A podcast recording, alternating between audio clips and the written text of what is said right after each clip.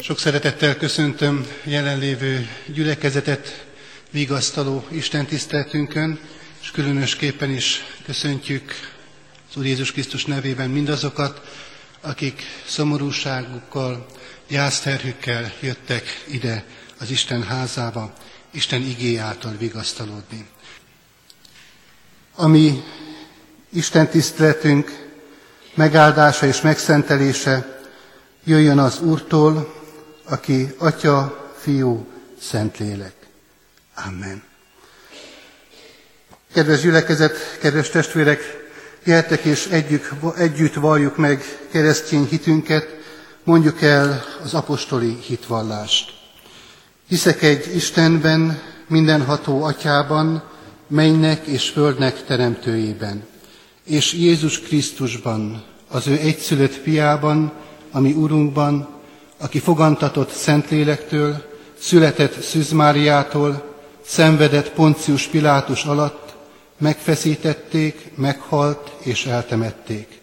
Alászállt a poklokra, harmadnapon feltámadt a halottak közül, fölment a mennybe, ott ül a mindenható Atya Isten jobbján, onnan jön el ítélni élőket és holtakat. Hiszek Szentlélekben, hiszem az egyetemes Szent Egyházat, a szentek közösségét, a bűnök bocsánatát, a test feltámadását és az örök életet. Amen. Keresztény hitünk és ebből fakadó reménységünk megvallása után hihetek és most, ami Urunk Istenünk előtt meghajtott fejjel, elcsendesedve hozzáfohászkodjunk, könyörögjünk.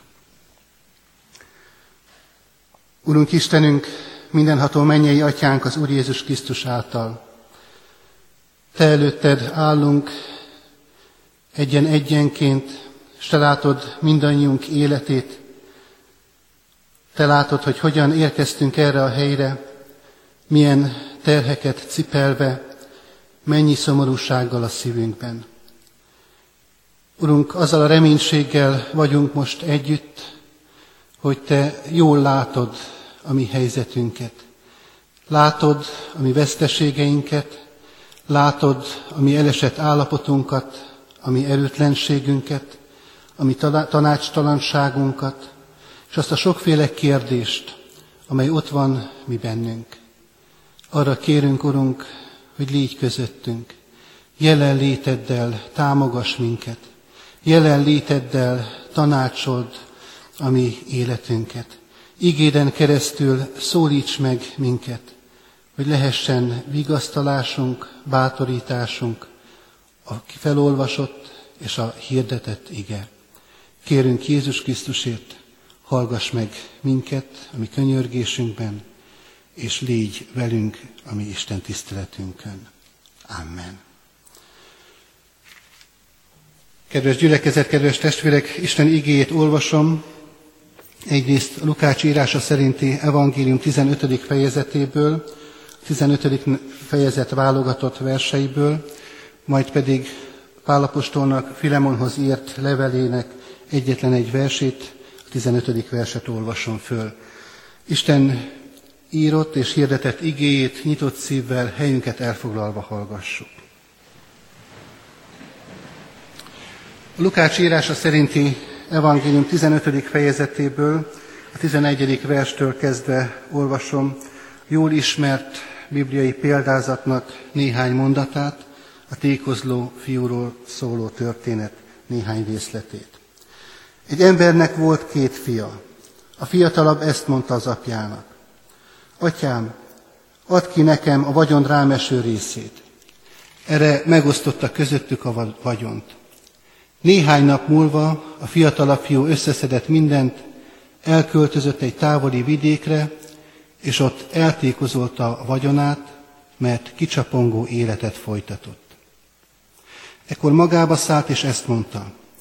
Az én apámnak hány bérese bővelkedik kenyérben, én pedig itt éhen halok. Útra kelek, elmegyek apámhoz, és azt mondom neki, atyám, védkeztem az ég ellen és te ellened. És útra kelve el is ment az apjához. Még távol volt, amikor apja meglátta őt, megszánta, elébe futott, nyakába borult, és megcsókolta őt. Az apa ezt mondta. Ez az én fiam meghalt és feltámadott, elveszett és megtaláltatott. Pálapostolnak Filemonhoz írt leveléből a 15. vers így hangzik, hiszen talán azért szakadt el tőled egy időre, hogy örökre visszanyert. Kedves gyülekezet, kedves testvérek, az emberi élethez hozzátartozik szorosan és elválaszthatatlanul a fájdalom és a szenvedés. És hát természetesen mindannyian úgy vagyunk ezzel, hogy senki sem szereti a fájdalmat. Nem szeretjük a szenvedést. Írtózunk és félünk mindkettőtől. Úgy vagyunk a fájdalommal, hogyha elér minket, akkor az a szándékunk, hogy mielőbb szüntessük azt meg. Gyorsan beveszünk egy fájdalomcsillapítót, elmegyünk az orvoshoz, vagy kérünk egy injekciót. Igen, a test szenvedését, fájdalmát lehet enyhíteni fájdalomcsillapítóval, lehet oldani sokféleképpen, de azt is jól tudjuk mindannyian, hogy nem csak a testi fájdalmak léteznek az emberi életünk során, hanem a lélek szenvedése is ott van, jelen van az életünkben. És az a kérdés, hogy a lélek szenvedésével mit lehet kezdeni, hogyan lehet azt oldani. És szinte egészen bizonyos, hogy a legnagyobb fájdalom és szenvedés a földi élete során egy embernek az, amikor valakit elveszít, akit szeretett, akihez közel volt, közel állt, vagy éppen a legközelebb volt hozzá. Ugyanakkor arról is szót kell ejtenünk, hogy nem csak ilyen vesztesége lehet az emberi életünknek, nem csak egy szeretett személy halála miatt érezhetünk veszteséget az életünkben, hanem minden más veszteségünk is fájdalommal jár. Hogyha elveszítjük az egészségünket, hogyha elveszítjük a bizalmunkat egy barátban, hogyha elveszítjük a munkánkat, hogyha elveszítjük az álmainkat, de ugyanígy talán egy nyugdíjba vonulás is, vagy akár egy költözés is okozhat szomorúságot, fájdalmat, veszteségérzést. Életünknek vannak ilyen természetes veszteségei, természetes krízisei. Ilyen maga a világra jöttünk, a születésünk, hiszen elveszítünk valamit, ami számunkra addig egy egészen nagy biztonságot és ideális helyzetet jelentő állapot volt. Nincs jelen az anyamény nyugalmában a világ zaja, az a sokféle inger, amely körülveszi megszületett embert. De ugyanakkor az is nyilvánvaló, hogy ahhoz, hogy az ember élete még inkább kiteljesedhessen, ahhoz világra kell jönni, ahhoz ezt a biztonságot magunk mögött kell hagyni.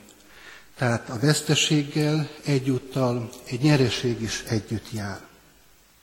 És az emberi életet, hogyha tovább gondoljuk, akkor nagyon sok olyan állomása van, olyan időszaka, amikor ez a kettősség jellemez minket. Kisgyermekkorában a fogváltás időszaka, hiszen elveszíti a tejfogait, de sokkal erősebb, sokkal inkább használható, erős csontfogakat nyer. Aztán, amikor véget ér a gyermekkor, felhőtlen időszaka, és a kamaszkornak a viharos időszaka köszönt be, itt is egyszerre van jelen a veszteség és a nyereség, hiszen ez egy fontos állomás, lépcsőfok a személyiség fejlődése során. Aztán, amikor a felnőtt kor érkezik el, az is egy ilyenfajta váltás, egyszerre veszteség és egyszerre nyereség. És hogyha arra gondolunk, hogy a földi élet, mikor véget ér, az is ezzel a kettősséggel értékelhető és szemlélhető. Hiszen lezárul sok emberi kapcsolat, de ugyanakkor a hívő ember reménysége az, hogy nem ér véget az emberi élet, hanem van távlat, van folytatás, az örök élet reménysége. Veszteség és nyereség együtt van jelen, még ebben a pillanatban is. Kedves testvérek, mindezekből a példákból azt érthetjük meg, lehetnek életünknek veszteséges időszakai, de ezek lehetnek számunkra áldássá, sőt nyereséggé is. Két bibliai igeszakaszt hallottuk az imént, egyrészt a jól ismert bibliai példázatot, Jézusnak a tékozló fiúról elmondott történetét, ami azt hirdeti, hogy lehet az elveszettből megtalált, a halottból feltámadott.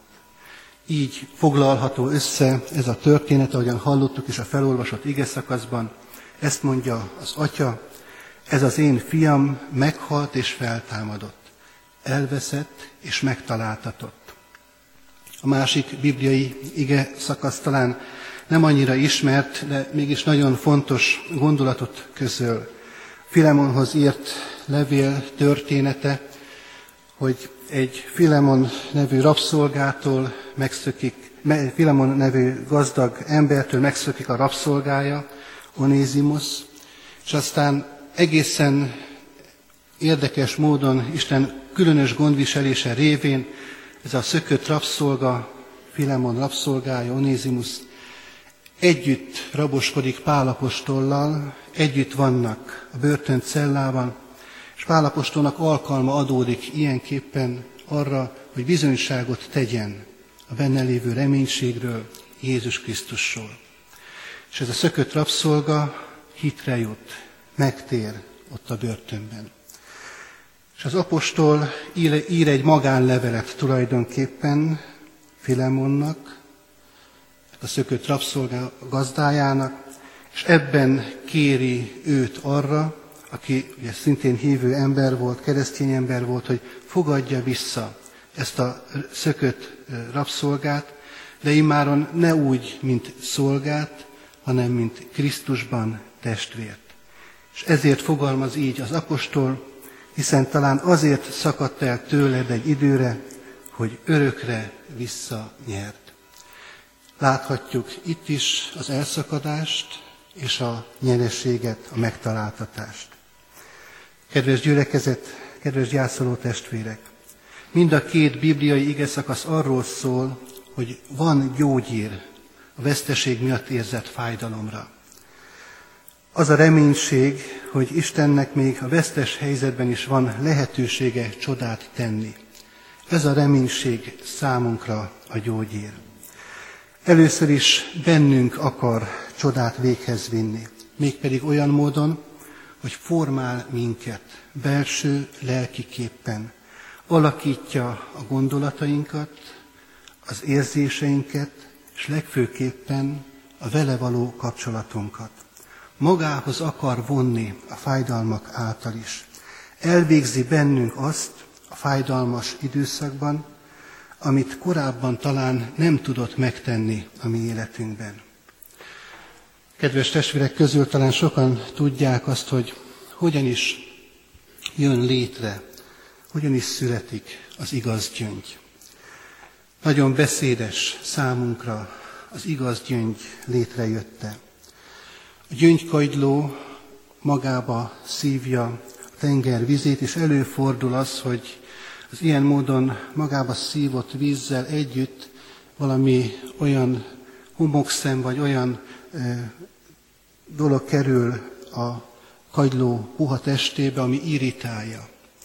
És ekkor a kagyló reflexzerűen, önkéntelenül is ezt az irritáló anyagot, ezt a homokszemet ilyen filmszerű anyaggal bevonja. Ez egy ideig enyhíti a kellemetlen érzés számára, de aztán ez megszilárdul, és újra kellemetlen szúró érzést kelt. És akkor a kagyló újra ilyen váladékot termel és bevonja ezt az irritáló anyagot, és így szép, lassan, folyamatosan nő, egyre nagyobb lesz a homokszem, és kialakul az értékes, igaz gyöngy. Egészen addig tart ez a folyamat, amíg a gyöngyhalász ki nem emeli a kagylót, és ki nem veszi az igaz gyöngyöt a kagyló testéből. Kedves gyülekezet, kedves testvérek, így van a mi életünkben is nagyon sokszor jelen a szenvedés.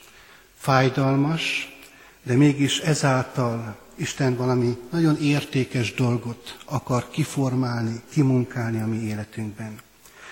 És hogyha tudjuk ezt, akkor sokkal könnyebb a fájdalmat, a veszteséget, a szenvedést elhordoznunk. Sokkal könnyebb a szenvedést úgy elhordozhatnunk, hogyha látjuk annak az értelmét, a célját.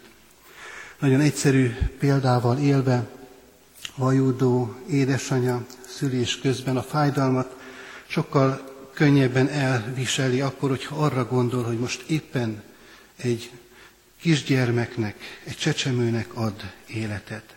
Vállalja a harcot, vállalja a szenvedést ennek a célnak az érdekében. Másik példát említve, az Úr Jézus Krisztus, amikor értünk szenvedett, akkor ezt nem a szenvedés miatt tette, hanem ránk tekintett.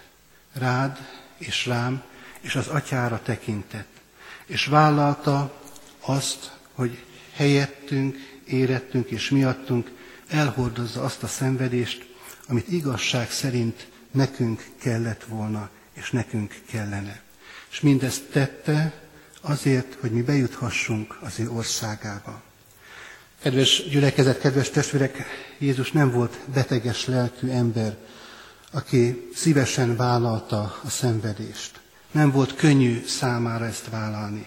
Egészséges lelkű ember volt, nem szeretett szenvedni. A Gecsemáni kertjében leírt történet nagyon pontosan elénk tárja ezt, hiszen azért imádkozik Jézus, hogy Atyám, vedd el tőlem ezt a poharat. De aztán így folytatja, de mindazáltal ne az én akaratom legyen meg, hanem a tied. Az atyára tekintve és ránk gondolva vállalta a kényszenvedést. A fájdalom, szenvedés közepette tekintsünk mi is arra, aki meg tud erősíteni minket, aki feltámasztotta az ő fiát a halálból, akinek van hatalma megeleveníteni még az elhunyt szeretteinket is. Tekintsünk őre, hogy ő általa nyerjünk vigasztalást, őtőle kapjunk erőt ennek a nehéz tehernek, a gyász terhének, a veszteség érzésének a hordozásához. És így, ilyenképpen igaz lehet mindannyiunk életében az az ige, amit hallottunk, hiszen talán azért szakadt el tőled egy időre, hogy örökre visszanyerd. Adja Isten ezt a hitet, reménységet mindannyiunk szívében, magunk és szeretteink életével kapcsolatosan egyaránt. Amen. Most maradjunk helyünkön, és így elcsendesedve, mielőtt együtt közösen imádkoznánk, vigyük Isten elé ebben a csendességben könyörgésünket, imádságunkat. Gondoljuk át mindazt, ami az ige hirdetésből számunkra fontossá, hangsúlyossá, üzenetté vált. Mondjuk ezt el Istennek ebben a csendességben, és így legyünk most együtt.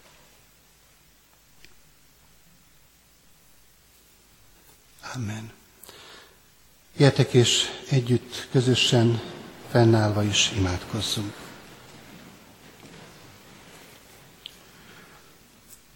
Urunk Istenünk, mindenható mennyei atyánk az Úr Jézus Krisztus által. Köszönjük neked azt, hogy különösen is közel jössz hozzánk, amikor gyengénnek, erőtlennek, elesetnek érezzük magunkat. És Urunk, amikor veszteség ér minket, és különösképpen amikor szerettünktől kell elválnunk, akkor ez a veszteségérzés különösképpen is erős a szívünkben. Te közel jössz, hogy a Te jelenléteddel, vigasztaló szavaddal biztos, erősíts, bátoríts minket. Köszönjük, Urunk, hogy ilyen módon tapasztalhatjuk meg jelenlétedet. Akkor, hogyha készek vagyunk a mi tekintetünket feléd fordítani, készek vagyunk elfogadni azt a vigasztalást, azt a bátorítást és biztatást, amely a Te ígéden keresztül jut el hozzánk, és amelyet a Te szent lelket pecsétel meg a mi életünkben.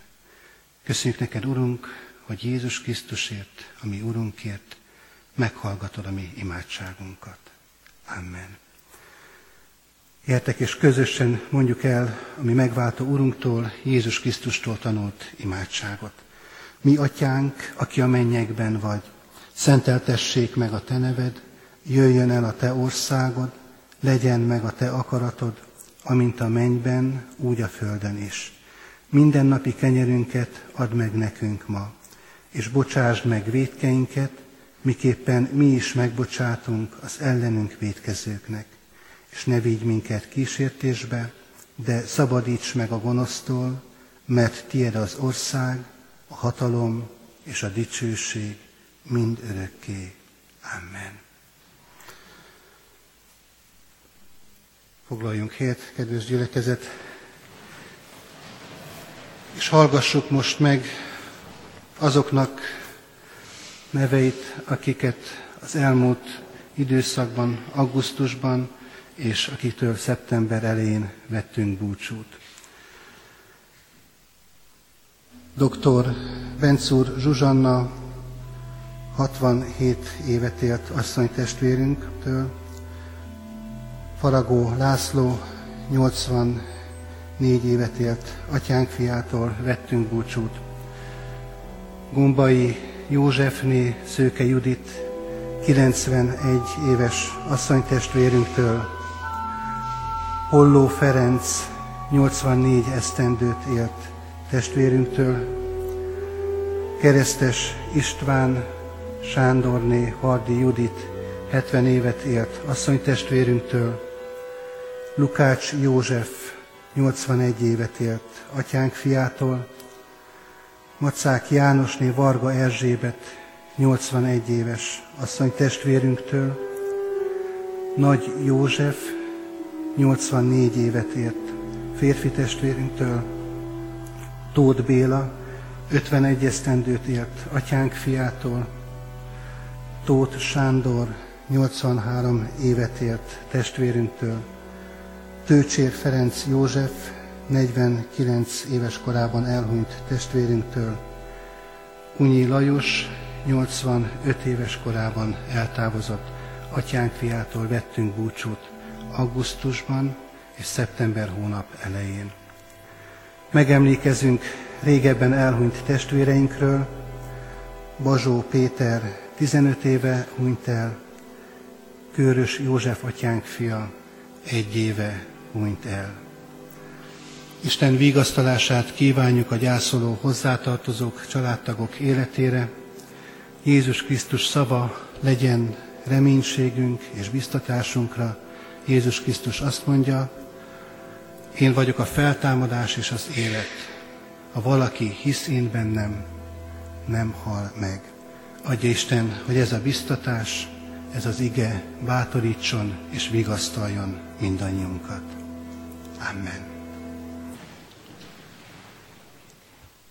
Az Istennek békessége, amely minden értelmet felülhalad, őrizze meg szíveteket, gondolataitokat az Úr Jézus Krisztusban. Amen. Áldás békesség.